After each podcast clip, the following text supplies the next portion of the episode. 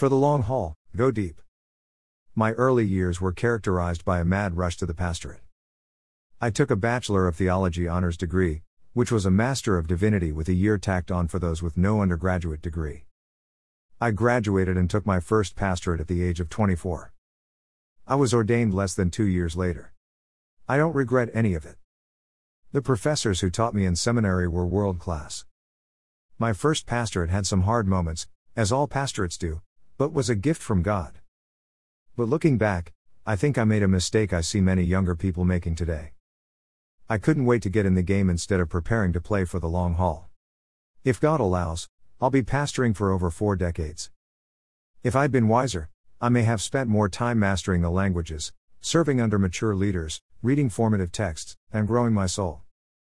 An extra four or six years seemed like an eternity then, but the payoff from those extra years would have been significant. I can't go back, but I can adopt that approach now. In a world of endless distraction, decide how you're going to spend your remaining years. You can't keep up with all the new releases. Don't even try. Find a hero from church history and read everything about them. Don't be afraid to pick someone who will take years of reading. Keep two lists of books, those you must read, and those you'd like to read. Zero in on those books that you must read, and commit to making progress. You'll find, as I do, that the list of must read books grows at such a rate that you won't have any time to read those on the second list. Life is too short for anything but the best books. Read for pleasure too, but decide that you will invest most of your time in reading the best books. Get a Bible, an actual paper Bible.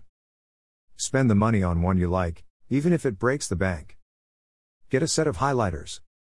Pick a scheme for marking your Bible, and determine to wear that Bible out. Start saving now to get it rebound. Treat that Bible well, and get to know it so well that you can picture where key passages appear on the page. You get the idea. Tremper Longman 3 tells the story of skipping a dinner with colleagues one night at the age of 39 to think about his writing aspirations. He set a writing goal, and made some other key decisions to write more than one book at a time, and to write for different audiences. His plans that evening helped shape his energy for years to come. Nobody can predict the future, and we know that the Lord determines our steps. Proverbs 16:9. But we could all do what Longman did, to take some time and reflect on how we want to spend the remaining time God gives us, and begin to make some long term investments. Start today. Skip social media or dinner if you must.